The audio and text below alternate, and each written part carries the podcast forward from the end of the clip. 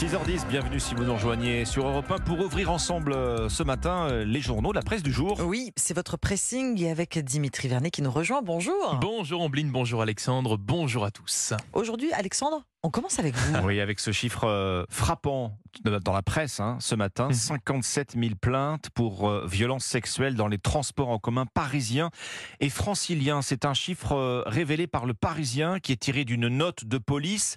57 000 plaintes déposées en 2020, ça fait plus de 150 plaintes par jour dans les bus, les métros, les trains, les trams de Paris et d'Île-de-France. Voilà donc l'enfer quotidien des femmes dans les transports pour reprendre le titre euh, du journal. Alors on parle de frottement aux fesses, de mains sur la poitrine. Selon la note de police consultée par le Parisien, les plaintes de voyageuses pour agression sexuelle ont plus que doublé au cours des dix dernières années. Alors on rappelle que ce ne sont que des plaintes, que des Mmh. victimes qui, ont, qui ont fait cette démarche. hein. sous-évalué. Bah, ce qui veut dire effectivement que l'ensemble des victimes est sans doute encore plus important.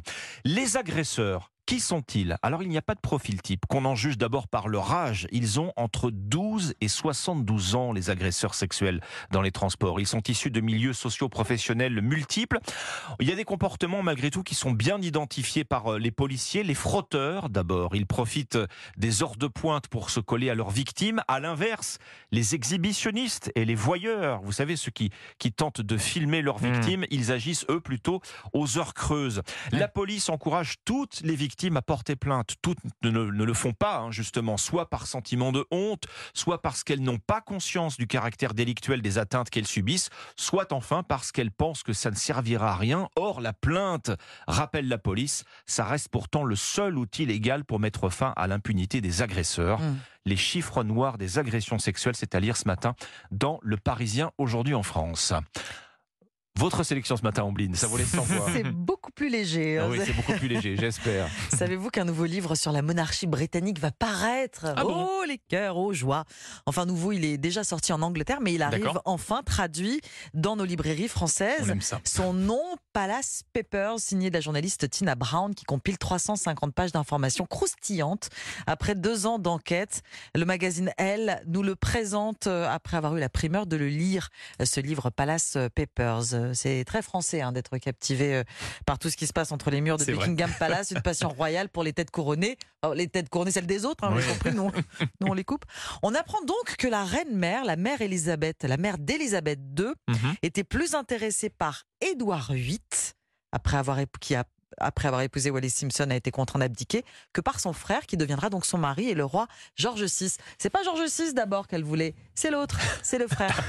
Ce n'est pas tout, la reine-mère était un vrai panier percé, une fashion victime qui ne s'interdisait rien, bijoux, vêtements, voyages, chevaux pur sang. Sa fille, la reine Elisabeth II, a ajouté, euh, ajouté 4 millions de livres sur son compte chaque année, en plus des euh, 600 000 livres qui lui étaient alloués. Autant vous dire que c'était euh, un sacré, beaucoup d'argent de Oui. poche. Autre potin raconte le magazine Elle concernant Carol Middleton, la mère maligne technicienne de Kate Middleton. Elle fait inscrire sa fille à l'université de Saint Andrews lorsqu'elle apprend que William va intégrer l'établissement un an plus tard. Sauf que Kate, ayant déjà décroché son bac, est donc contrainte de prendre une année sabbatique pour se retrouver dans la même promotion que le prince. Autre conséquence, Kate a dû renoncer à entrer dans une autre fac prestigieuse bien plus prestigieuse que Saint Andrews. Le pari est effectivement risqué et ça a marché. Allez, une petite dernière confidence. L'enfer de la presse, les méthodes des tabloïds anglais, piège tendu pour obtenir un scoop, téléphone mis sur écoute, rivalité entretenue entre les membres de la famille.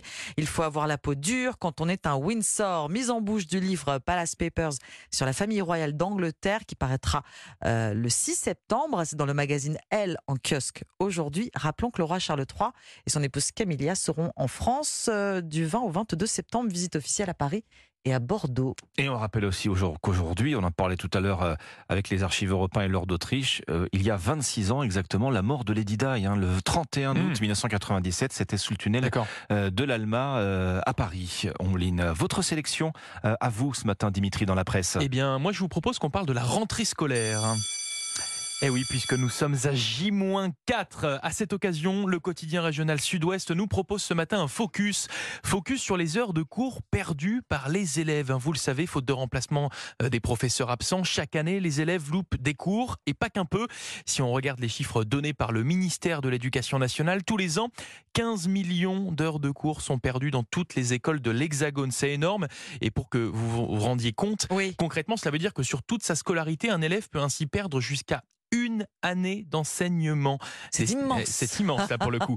Des statistiques qui interrogent, surtout quand on regarde entre les lignes, hein, puisque la moitié de toutes ces heures perdues, soit 7,5 millions, sont en fait dues à de l'organisation administrative. C'est-à-dire que les professeurs ne font pas cours, car ils sont en fait en formation, en réunion. Ah oui, ils euh, sont pas forcément Eh oui, malades. Enfin, une fois sur deux, ils sont pas malades. Ils sont en formation, en réunion pédagogique, Mhm. enfin, ou- encore en, conseil de classe, par exemple. Alors, le ministère de l'Éducation nationale explique avoir identifié le problème, incite les établissements eh bien, à revoir euh, leur emploi du temps dès cette année.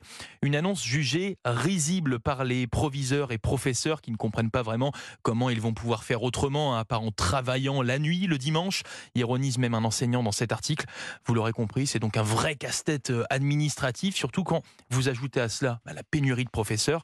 Bref, bonne chance aux chefs d'établissement, puisque c'est à eux que le ministère euh, a confié cette mission de réorganisation. Bonne Voilà. chance, effectivement. Merci beaucoup, Dimitri. 6h16 sur